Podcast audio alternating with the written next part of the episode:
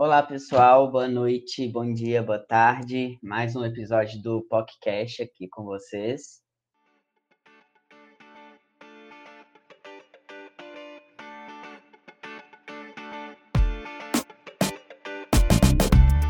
E trazemos o convidado Caio Campanhã para falar um pouco para a gente sobre diversidade e desconstrução no nosso meio LGBTQIA+. E aí, Caio, tudo bem? E aí, tudo bem? Como é que você tá?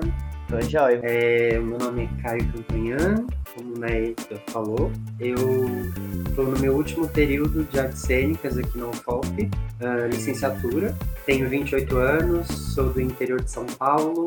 Uh, antes de vir aqui para Ouro Preto, eu cursei Ciências Sociais na Unesp, em Araraquara, também no interior de São Paulo.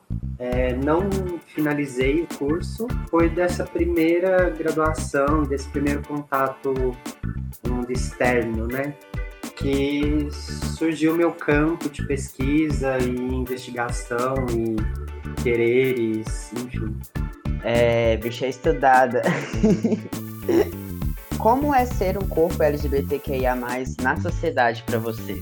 Vamos falar um pouco sobre isso e refletir? Eu acho que antes da gente pensar né, o, o que é ser um corpo LGBTQIA, acho que a gente tem que pensar primeiro o que é ser um corpo, né? Uh, quais são os padrões estéticos, morais, é, normativos e constitutivos do que é ser um corpo, né? E, e a partir disso, quais são os, os, os deslocamentos que são gerados, né? Que eu acho que quando a gente fala em, em ser um corpo LGBTQIA, no, num campo social, a gente precisa entender qual é o campo social que a gente está inserido, né? Porque, por exemplo, ser um, um corpo LGBT no Brasil não é a mesma coisa que ser um corpo LGBT na França, né? Uh, assim como dentro do Brasil, ser um corpo LGBT universitário não é a mesma coisa que ser um corpo LGBT proletário ou semi-analfabeto, né? Então, quais são as localidades também que esse corpo está tá inserido, né? Acho que tem várias vertentes dentro desse corpo LGBTQIA+, né? É, é, eu não sei se vertentes, assim, mas eu, eu, eu penso mais espaços de intersecções, né? Quais são os deslocamentos que, que meu corpo sofre ou que meu corpo propõe, sendo, por exemplo, uma bicha não binária, é, universitária branca, de 28 anos, dentro da UFOP né? Diferente, por exemplo, do meu corpo enquanto bicha universitária branca com 18 na Unesp, em Araraquara, né? E, então, quais são os atravessamentos de, de localidades e, e, de convívio que estão permeando esses corpos, né? É, mas o, o que eu acho assim interessante para a gente pensar né, e fomentar enquanto debate é que nós, né, corpos ou pessoas ou corpas, né, porque agora está na moda falar corpas, eu, eu, tenho, eu tenho complicações com, com esses termos assim, né? Porque uh, quando, quando a gente vai desconstruir uma linguagem, basicamente a gente sempre fissura para a linguagem no, no quesito de corpos femininos, né? E aí, por exemplo, o todos vira todas, o corpus vira corpas, o teatro vira teatra. O que, que isso simboliza também, né? A gente continua é, propagando uma fissura binária da linguagem, né? Sim. Então, quais são os lugares, assim? É, mas eu, eu percebo né, que nós, enquanto é, corpos desviantes de gêneros e sexualidades não estanques, a gente não, não é lido como produtivo pro, pro tal, né? Para a lógica produtivista, é, sistêmica de manutenção de instituições e o que, que isso implica, né, na, nas nossas vivências enquanto pessoas, né? Porque para além, por exemplo, de eu ser uma bicha branca, se, é, não binária, universitária na UFOP, eu sou é, uma pessoa, né? Uma pessoa que carrega traumas, uma pessoa que carrega uma história, é, uma pessoa que, que carrega uma, uma determinada sorologia. Então, quais são os espaços também que o, o levante de identidades não acaba anulando é, algumas outras vivências, né, do, dos nossos corpos, assim, sabe? Deixa eu ver se eu entendi. Tipo, é tipo que a gente falar sobre corpos em singular, corpos LGBTQIA+, em singular, meio que exclui diversidades. Eu acho que a gente tem que lembrar que, que para além de corpos, né, porque quando a gente pensa em corpo, a gente pensa em máquina, a gente pensa em produção, né, e aí eu tô me referindo à lógica mesmo autores da, da, das ciências sociais que vão falar, por exemplo, que nós, enquanto seres políticos, somos é, detentores de mão de obra, né? E no, nós estamos dentro de, de uma sociedade ocidental capitalista. Então, um corpo que desvia do que é normativo, ele não é um corpo produtivo, né, para a sociedade. Então, a gente não é corpo, a gente é algo mais que corpo. Entende? Porque o corpo é o que está na norma, né? O, o, o, corpo é hegemônico, né? O, o, que é heterossexual compulsório, cisgênero, branco, burguês, né? É que está inserido no sistema com todos os privilégios. Não todos, mas com privilégios. É, é porque se a gente parar para pensar, por exemplo, que uma mulher, ela tá inserida, uma mulher cisgênera heterossexual, né? Ela está inserida na lógica do e branca, né? Ela, ela tá inserida nessa lógica do que é ser um corpo produtivo, né? Uhum. Um, um, corpo que funciona dentro da lógica da instituição, né? Ela produz é, para as grandes massas, ela, ela, ela tem um emprego, ela tem é, a manutenção das, das instituições e das hierarquias na sua vida, né? Porque ela é filha, ela é mãe, ela pode ser proprietária ou empregada, ela é esposa, então, então ela tá dentro da lógica é, de produção de algo, né? Da, da, instituição, ela tá dentro da norma. Mas ao mesmo tempo, ela não é um corpo regulador, né? Ela é um corpo oprimido. Sim. Porque ela é mulher, né? E aí, então... isso é muito louco, né?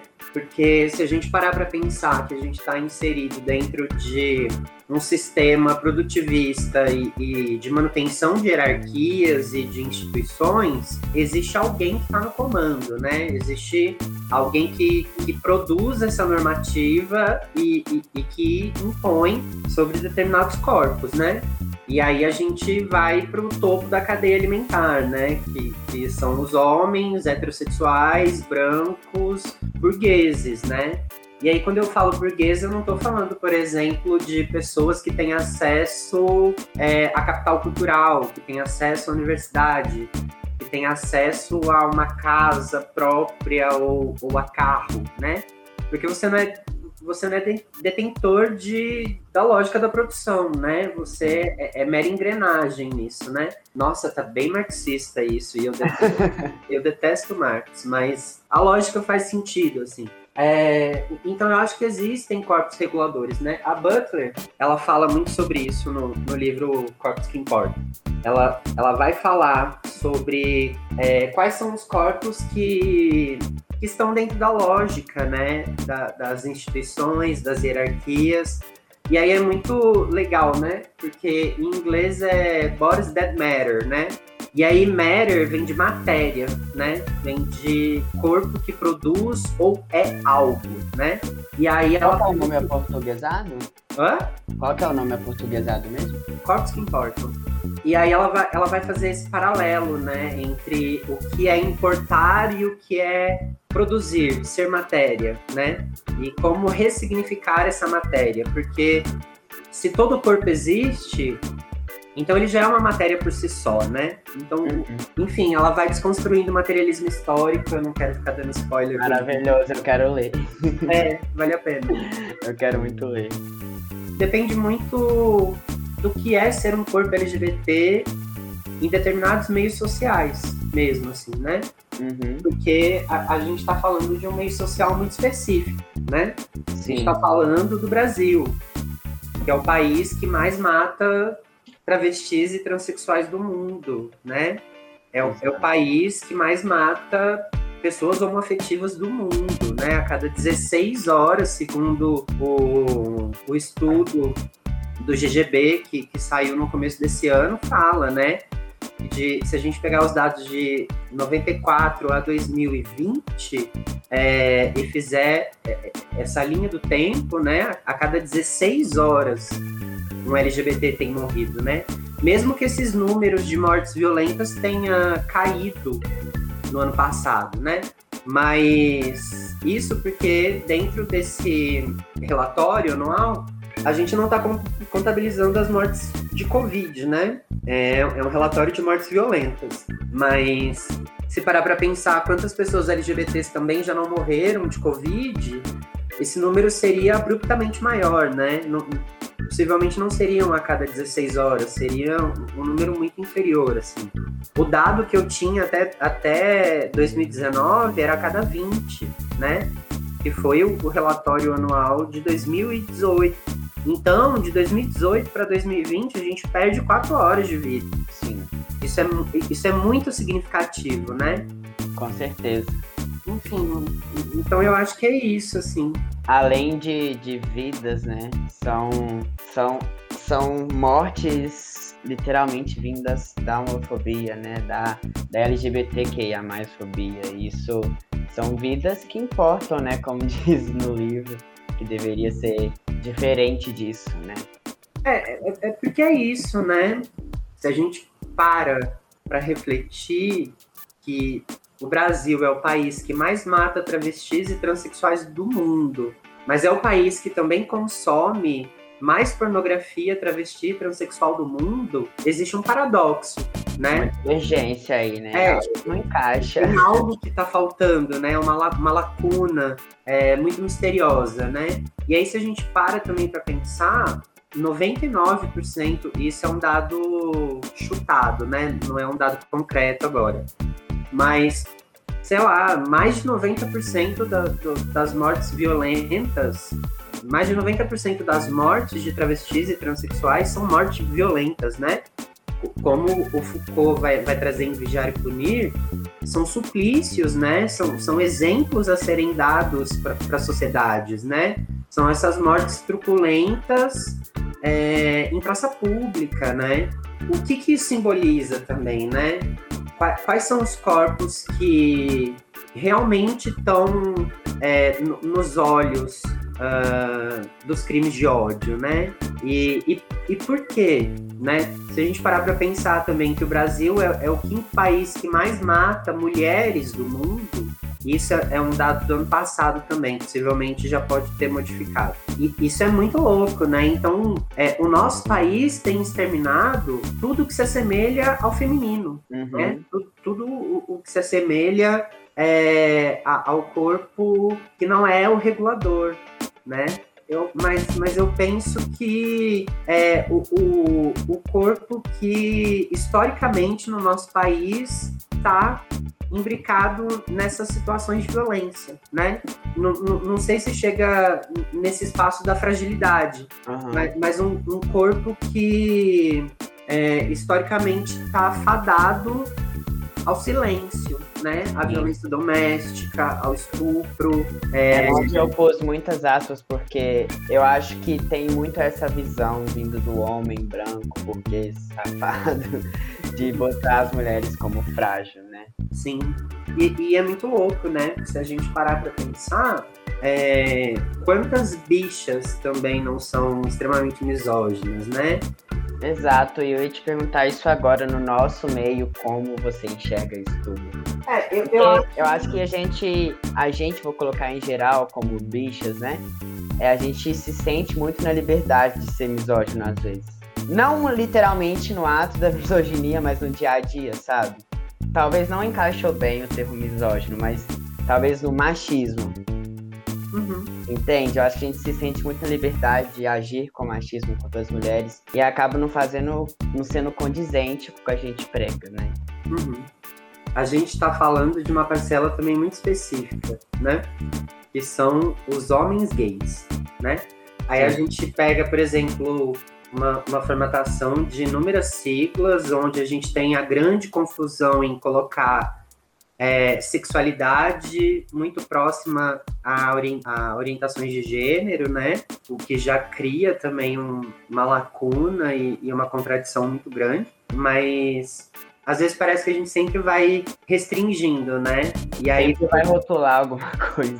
É, quando, quando a gente tá falando do movimento LGBT, a, a parada LGBT, mas aí a gente vê sempre homens brancos, bichas, nem tão efeminados, tomando conta do bagulho, né?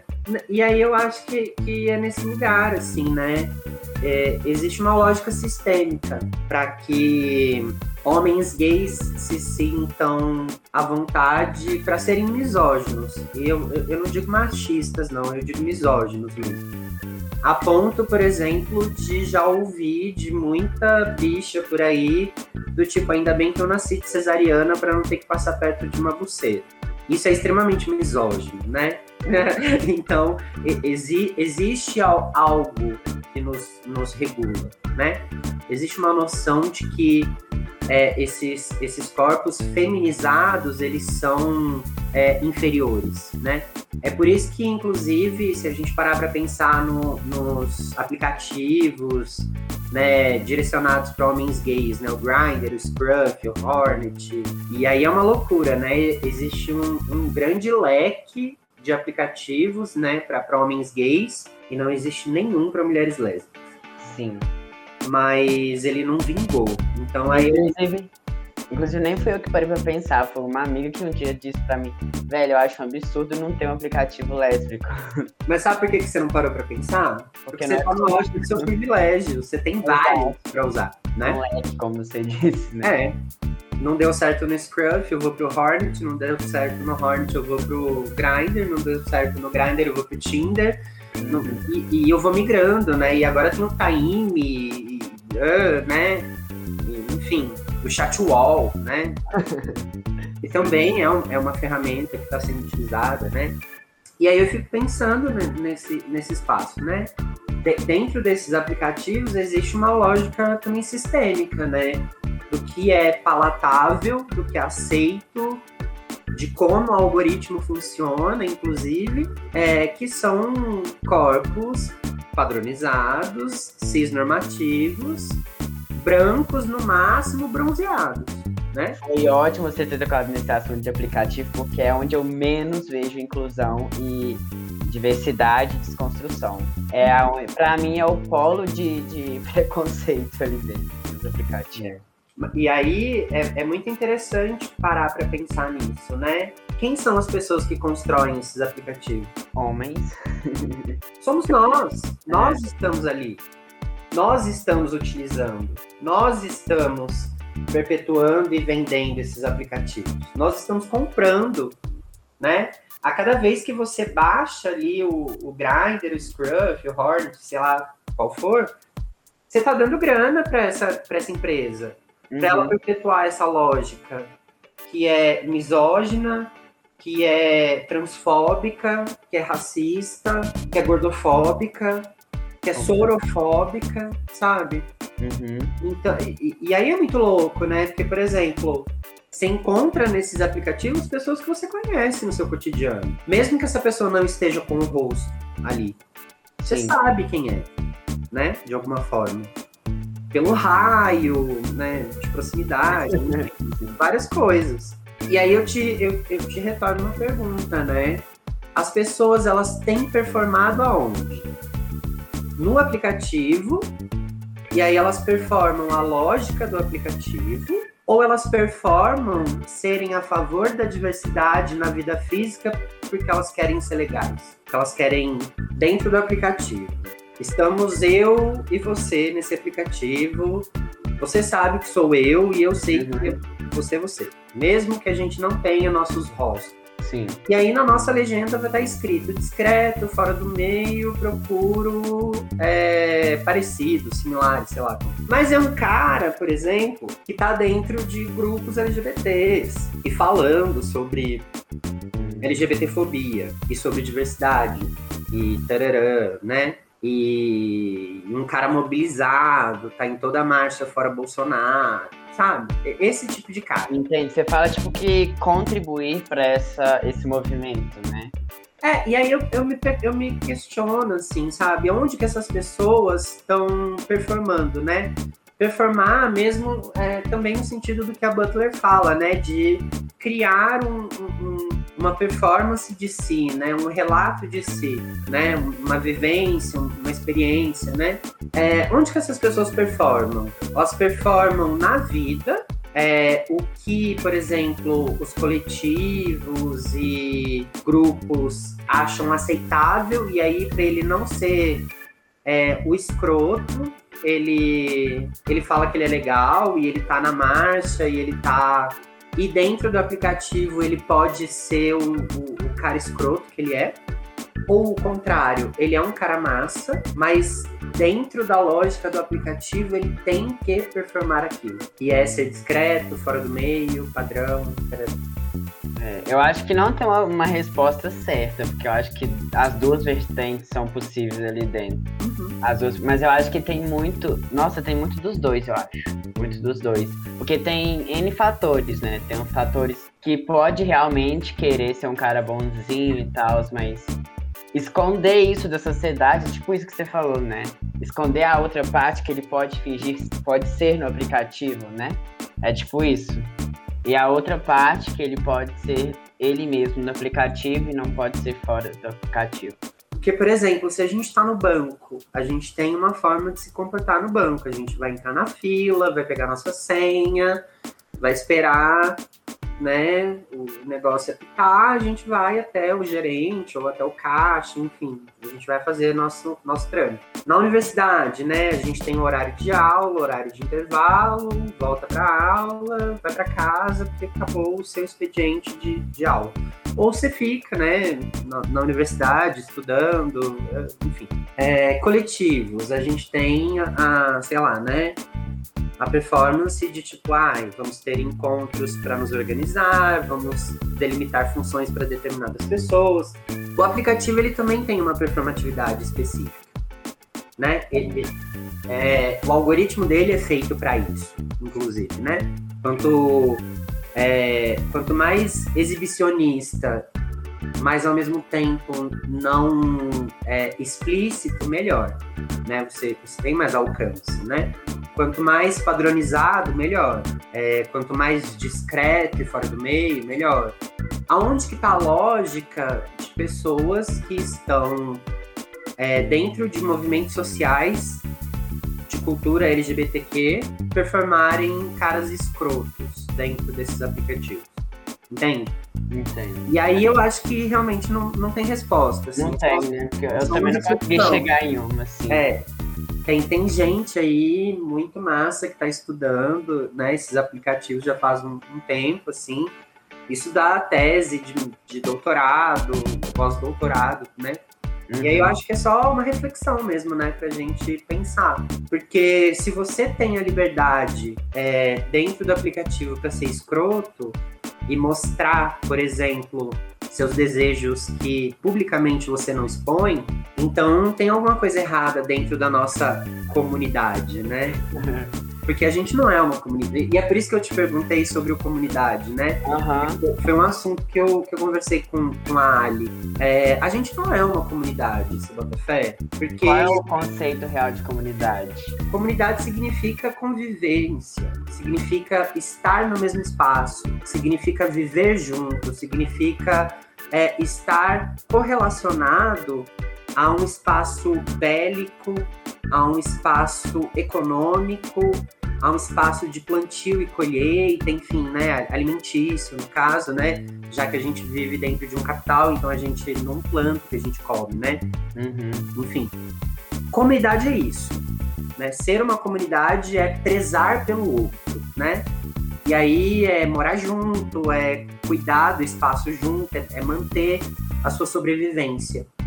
E aí a gente não mantém a nossa sobrevivência. Porque não é realidade, né? Na É, a partir- comunidade, entre aspas, LGBT. Que É, no, no máximo a gente é um grupo, assim, e, e bem desunido. E que bom que somos desunidos, porque, tipo, eu não quero ser amigo de uma bicha bolsominion, sabe? Ainda bem que tem essa desunião, né? Às vezes pensar assim. É, Mas às vezes poderia muito ser unido com as mesmas. Nunca vai ser as mesmas ideias, né? Não tem como. Mas, não vai ser as mesmas ideias porque a gente não tem as mesmas vivências, né? Porque, por exemplo, você, enquanto um cara gay, branco, de olhos claros, universitário, possivelmente classe média, você tem uma vivência. Eu, enquanto bicha não binária, branca, universitária, na minha segunda graduação com quase 30 anos, tenho outra. A Ali, enquanto mulher travesti, preta, é, do Mato Grosso, ela tem outra, né? E então é, é entender essas, essas singularidades, né?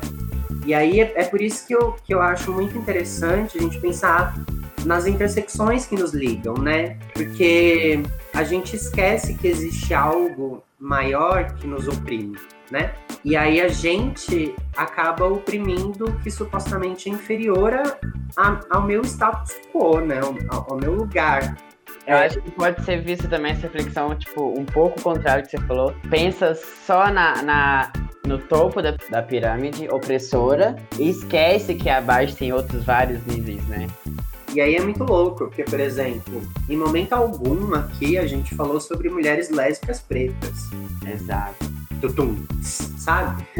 né? Mulheres lésbicas indígenas. Elas existem. Você bota fé?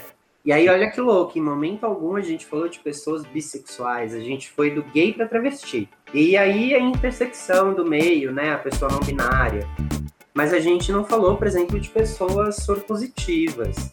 Como é que a gente se denomina comunidade se nós mesmos invisibilizamos uma grande parcela de pessoas, sabe? Exato. né? E isso é, isso é muito louco. É uma reflexão muito louca, porque a gente, tipo, quanto militantes da área pode estar sendo opressor e invisibilizando corpos, né? Todo momento. É onde há a importância de estar falando, né? De, de, sei lá, discutir, debater, enxergar e valorizar e dar méritos. E, e eu fico pensando nisso também, sabe? Para além de discutir, debater, dar mérito, sabe? É necessário, por exemplo, que a gente leia autoras negras, que a gente leia pessoas travestigêneres, sabe? Que a gente leia bichas, que a gente tenha professores bichas, que a gente tenha professoras lésbicas, que a gente tenha essas pessoas ao nosso redor, né? Porque, por exemplo, quantas pessoas dentro do seu coletivo são pretas? Quantas pessoas travestis você tem enquanto amigas? Quantos trans homens você já beijou? Sabe? Né? Isso porque eu tô deduzindo que você seja um homem gay, né? Porque você pode ser uma- um homem bi. E aí, quantas Ok. trans mulheres você já beijou? Sabe? Né? Porque é porque é isso, né? Não, não é estanque, não, não é concreto, né? E a leitura social, é, por mais que eu te diga, né? Olha, eu sou uma pessoa não binária. Você vai continuar me chamando no masculino. Porque eu tenho barba, porque eu, eu sou peludo, e, né, porque eu tenho um pinto, e, e tudo bem, assim, eu, eu não tenho problema com isso. Tem gente que tem, né? E aí, como que a gente lida com esses paradoxos, né? Porque. Isso que eu ia perguntar, porque é uma questão muito difícil de, sei lá, incluir totalmente, sabe? Tipo, incluir ao máximo respeito e, e, e acolhimento, tipo, e essa, esse relação, esse afeto mesmo, sem, sem cometer erros, assim. Porque é uma coisa que talvez tentando acertar a gente vai errar, né? É, eu acho que errar é humano, né? Sim. Tá, to- todo mundo tá suscetível ao, ao erro, né? Nem Jesus, sabe, agradou a todo mundo. Eu, eu adoro essa citação. Porque é isso, né? O cara foi crucificado, sabe, com 33 anos. E aí, se você para pra pensar na história de, de Jesus, é muito louco, né? Quem era Jesus? Além do conto bíblico, né? Provavelmente seriam nossos amigos. É, ele era um cara que andava com leproso, com prostituta. é, era o cara maior da hora que chegava no rolê e trazia vinho, muito vinho. Era o cara que tinha sete pães e cinco peixes e ele alimentou uma comunidade inteira. Você já parou para pensar que isso não é milagre? Que ele simplesmente repartiu e deu um, um micro pedaço para cada um. Todo mundo comeu pouco, mas todo mundo comeu. E aí, é, esse é o princípio, solidariedade, né? Eu acho, e é por isso que eu gosto de citar Jesus. Você bota fé? Porque a gente pega no ponto fraco, né? De um jeito que por exemplo, Jesus é um cara foda para vocês e para nós também, que ele seria, tipo, nossos amigos.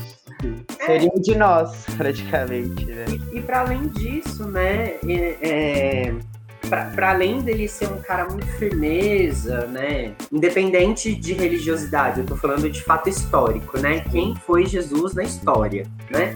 Quem foi Cristo? Ele era uma pessoa que Segundo né, os mitos, se a gente tirar os, os floreios milagrosos, ele era uma pessoa que ela era solidária, sabe? Era uma pessoa que tirava sua túnica para uma outra que estava com frio. Era uma pessoa que alimentava uma comunidade. Era uma pessoa que estava ali quando o vinho acabasse. E aí ele fazia um milagre e trazia o melhor vinho da região. Não é nada, ele tinha contato do dealer, sabe? Tipo, é, sabe? Nesse rolê, assim. Sim. E, e é isso, né? A gente, a gente não sabe ser solidário. Porque a primeira oportunidade que a gente tem de explorar alguém, a gente explora. Sabe? O amor ao próximo passou bem longe. É, e, e nem amor, né? Tipo, uma coisa simples, meu. Sabe, eu trabalho com mulheres essas mulheres trabalham pra cacete, eu não dou conta da minha demanda e jogo na mão dela para ela resolver. Simples, sabe? Não é nem amor, é, é tipo solidariedade. Ela já está fazendo a dela e aí ela tem que dar conta do meu. E muitos, e muitos homens gays fazem isso. E aí não, é, não precisa ser nem trabalho, né? É sua mãe. Quem cozinha, né? Quem lava, quem passa, quem limpa, né? É lógico que é difícil, a gente parar e, e perceber quais são as lógicas que a gente propaga? É, pra caramba. É necessário? Também. É. pra caramba. Pra caramba. É, porque de nada adianta eu ir pra um ato fora Bolsonaro e falar que ele é estúpido que ele é genocida, que ele é um cara a favor da privatização, que ele é neoliberal e tô comprando na Amazon, sabe? Uhum. A Amazon produz, é, a produção dela é de trabalho escravo, né? Eu tô comprando na AliExpress, eu tô comprando na Shopee, eu tô comprando, sabe? Sim. Então, eu acho que a gente tem que ter noção do, dos espaços que a gente está ocupando enquanto pessoas mesmo, né? E eu não estou falando que eu não compre na Amazon, eu não estou falando que eu não compre na Shopee, não é isso. Mas é entender que e aí outro jargão, né, de mãe. Quando você aponta o dedo para o outro, tem três apontando para você e um para Deus, né?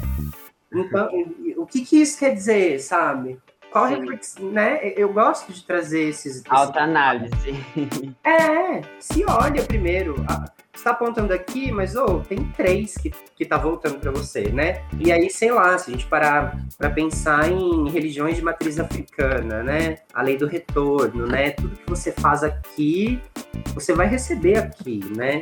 Então, existe algo que a gente perdeu, sabe? E é, e é por isso que, que nós não somos uma comunidade. A gente não sabe ser comunidade. A gente nunca foi uma comunidade. Talvez quando a gente era Tupi-Guarani há 512 anos atrás, Sim. que nós já existíamos. É bizarro. É. É tão bizarro que a gente fica, tipo, eu aqui agora tô pensando, caramba, não somos uma comunidade, não nos ajudamos e talvez nunca iremos nos ajudar. E, e aí, é, por, por, que, que eu falei dos Tupi-Guarani? Porque essa lógica, ela se perpetua com a visão ocidental. Quem trouxe essa lógica do indivíduo, do acúmulo de riquezas, da exploração para o nosso país foram eles, né? No caso Sim. nós, né? Porque nós somos brancos, então nós somos descendentes deles. Sim. E aí é interessante pensar nisso, né? Porque muita gente foi trazida para cá, para trabalho, para escravatura, para eugenia, né? Muita gente migrou para esse lugar chamado Brasil, né? E aí, quando você para para pensar que essa lógica não era daqui e que nós estamos aqui perpetuando essa lógica e ao mesmo tempo pedindo encarecidamente parem de nos matar, existe algo que tá errado, sabe? Tem alguma coisa que tá errada. Bizarro. eu falei pra Ali que eu ia fritar a sua mente. Você Sim, mas essa é a ideia, essa é a ideia desse Caramba, tem algo muito errado, né? Sempre. É. Porque pensa, é, a, as comunidades é, africanas, né, determinadas etnias, por exemplo, elas são matriarcais. Não botava fé nisso. É, as grandes lideranças eram mulheres. E aí essas pessoas, né, as grandes rainhas, enfim. E aí elas foram escravizadas, trazidas para o Brasil e, e foram perdendo suas histórias, sua linguagem, sua, suas famílias, né?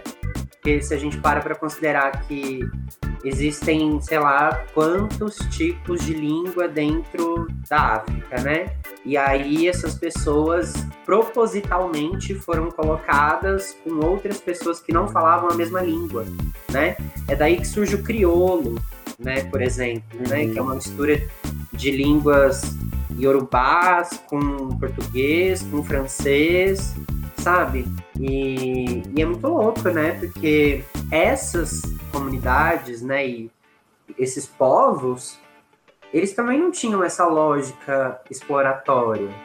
Eles também não tinham essa lógica da falta de solidariedade. E então é, é muito difícil para a gente pensar em, em comunidade se a gente, por exemplo, não não, não pensar que existe algo muito maior que rege tudo isso, que explora tudo isso, que e coloca os nossos corpos nesse lugar.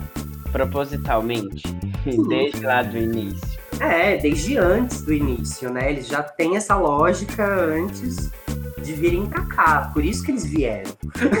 né? Exatamente. essa, essa... Achei a terra. É, ó, eu tava indo pra Índia, me perdi, caí no Brasil. Caí. Nossa, muito ouro, muito esmeralda, muito diamante. Olha só. Gente, vou ficar, hein? É. Dá um espelho em troca. Vou explorar rapidinho, tá? Vai ser fazer é. Só 512 anos. Boa. Pode ficar tranquilo. É. Como você acha que a arte e o universo LGBT se encontram? Eu acho que a gente vive no desencontro, né? Pegando tudo que a gente conversou até agora. Eu acho que nada vai encontrar nada mesmo assim, enquanto a gente não entender que a gente precisa ser solidário um com o outro, mesmo assim. Porque se a gente, sei lá, né, pegando a minha área, né, teatro, se a gente não perceber, por exemplo, que um espetáculo um monólogo, né? Supondo, existe uma pessoa atuante, mas por trás desse espetáculo existe toda uma equipe técnica que trabalha para que ele dê certo. Existe o trabalho de direção, existe um trabalho de cenografia, existe um trabalho de caracterização, existe um trabalho de iluminação, existe um trabalho de musicalidade, existe, enfim, um trabalho de produção, de apoiadores e de repente você tá ali para assistir aquela única pessoa. Mas existe um grande coletivo de umas 15 pessoas por trás. É, eu tive uma professora na, na universidade, aqui em Rio Preto, a Ana Haddad, uma professora de voz. E ela sempre falava pra gente que o teatro, né, especificamente, ele se faz em grupo. E faz todo sentido para mim hoje, né? Na época nem tanto, porque ah, o monólogo, né? Dá para fazer sozinho. Mas quem tá por trás, né? E eu acho que a gente só percebe quem tá por trás quando a gente trabalha na técnica. E quando a gente tá fazendo um trampo desgracento pro bagulho dar certo, ninguém te agradece. As pessoas simplesmente ovacionam a atriz ou a proponente do evento. O mérito é todo dessa pessoa, né? É, e também é, né? Porque é ela que tá ali em cena, né? É ela que te faz acreditar no, no que você foi ver, né? Porque para mim teatro é muito isso, né? Eu preciso acreditar no que eu tô vendo. Mesmo que seja teatro não dramático, né? Mesmo que seja performance, leitura dramática, é, instalação, mas, mas eu preciso estar tá ali com você, né? se você não me leva até ali, não rola. Que aí eu vou pirar em outras coisas. E aí é muito louco, né? Porque também tem isso. A gente que é da área do teatro, me mesmo que eu esteja com você, você é o ator que tá em cena, sozinho. Eu vou olhar a luz, eu vou reparar no som, eu vou olhar seu figurino, vou olhar a disposição do, do, cenário, né? A gente vai sendo treinado durante o nosso curso a, a, reparar nessas coisas. E isso é muito louco, né? Porque tudo isso me leva a um bom teatro. Sim. Então, se a luz não tá boa, mas o ator é impecável, já me perdeu ali. Então, uhum. tudo tem que estar tá andando muito em. E aí, eu acho que, por exemplo, né? onde o teatro e corpos LGBT se encontram, né? Uh, no desencontro. Agora sim sentido. Sabe? Quantas pessoas trans elas é, efetivamente estão em cena? Mas quantas personagens trans, desde a criação do cinema, estão sendo representadas? Né? E, e, tem, um, tem um documentário na Netflix que chama Revelação. E eles vão falar da história do cinema e tudo mais. É interessante também pensar nesse, nesse documentário como um fomento, assim, de ideias. Porque é isso, né? A história do cinema nasce junto com a primeira crossdresser que aparece. Assim. O primeiro filme que tem movimento do cinema existe um corpo travesti para falar sobre corte de cena entende? E, só que era feito por um cara cis. Isso que eu ia perguntar. Né? E historicamente, essas personagens são retratadas como perigosas, como violentas, é, com mortes muito cruéis, solitárias e 99,9% são encenadas por pessoas cis. Então. Até hoje em dia tem uma. É, eu vou falar 12, mas acabou a lista. Crônicas de São Francisco, talvez. Sabe? Já assistiu? Tem Sense8 também, né? Que ainda a Mana é uma personagem coadjuvante, né? Ela, é, ela tá no núcleo central, mas ela não é a atriz central do babado né? O, o ator central é, é, um cara branco hétero. Então, então alguma coisa tá errada, né? Se a gente parar para pensar que nós sempre existimos, né? E aí também, por exemplo, né, corpos gays, né? Sempre nesse mesmo lugar, assim, do consumo, do vingativo, do falso, é, do cruel, do malvado, né? E aí tem, tem vários, muitos, né? Nem sempre interpretados por atores gays também. Uhum. Mas quantas pessoas bissexuais são retratadas no cinema ou em telenovelas? Eu, eu não lembro de nenhuma. É, e, sabe, né? E, então, é, e aí a gente volta de novo, né? Lá no, no, começo da nossa conversa, assim, quem que a gente está consumindo, né? Quem que a gente está lendo? Quem que a gente está... Quem que a gente está cooperando? É, para quem que a gente está dando grana? E, sei lá, eu fico pensando nesse, nesse lugar, assim, a, a arte, é, para mim, é, ela tá muito nesse lugar, assim, né? E aí, quando a gente cria um conglomerado, uma coletividade, um, um, agrupamento, uma coletiva de pessoas que querem dizer alguma coisa, né? E aí eu estou fazendo meu jabá, é, a gente vai buscar esse lugar mesmo de fissura, né? Eu não sei como é que, que funciona na sua área de pesquisa e tudo mais, mas dentro do, das artes cênicas, quando a gente está falando é, de questões de LGBTfobia, de questões raciais, questões de mulheridades, é, a gente é, é, é catalogado como teatro identitário, né? E aí eu fico pensando, poxa, que é mais identitário do que ser homem, cis, branco, hétero, burguês, dono do mundo, sabe? Essa é a identidade, né? A gente tá querendo desviar disso, né? A gente quer ver, por exemplo, corpos trans fazendo Romeu e Julieta, né? Fazendo Shakespeare. A gente também não quer mais deixar é, bichas tendo que falar sobre ser bicha. A gente quer só ser feliz e bicha, feliz e bicha.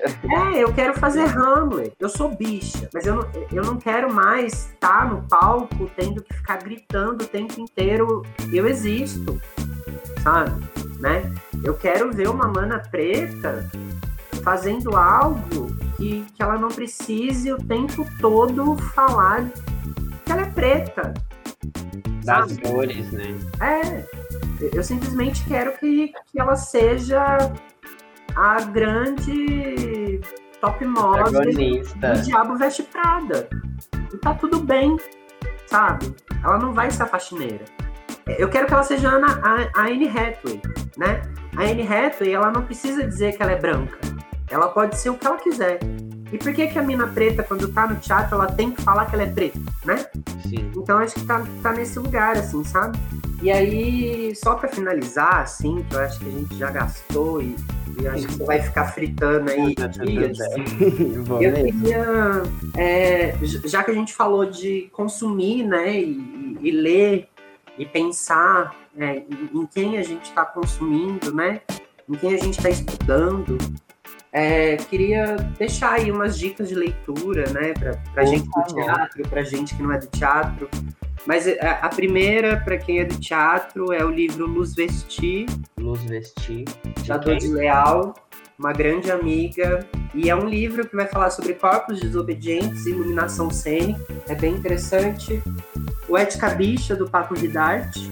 É minha grande referência de TCC, inclusive. E ele vai falar sobre construção ética, né? Partindo do pressuposto do ser bicha e não ser queer, né?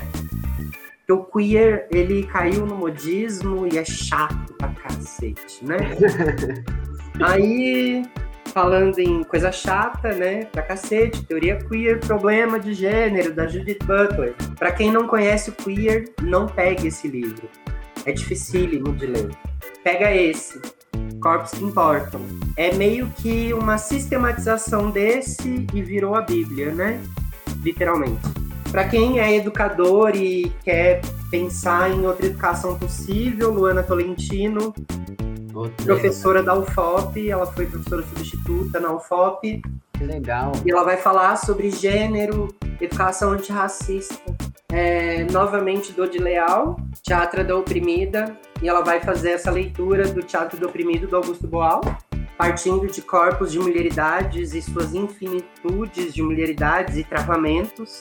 E para finalizar, a teoria King Kong da Virginia Despentes, é, que é uma feminista radical, e ela vai falar sobre como ela entendeu que ela é uma mera engrenagem do capital indo às ruas e se prostituindo. Então é bem interessante porque ela percebe que essa violência ela já sofria dentro de casa. Então o que modifica uma mulher que é explorada pelo marido de uma prostituta que está na esquina da sua casa. E aí fica essa reflexão aí pra gente finalizar. Nossa, maravilhoso.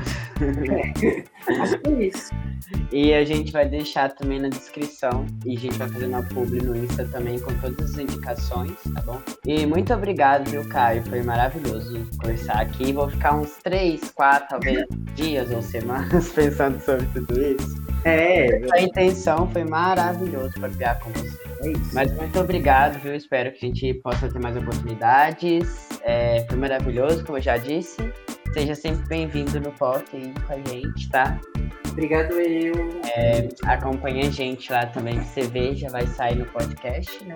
É, eu só queria fazer um jabá, porque eu falei da coletiva, então quem não segue, siga a gente. É uma coletividade que vai falar sobre causas identitárias.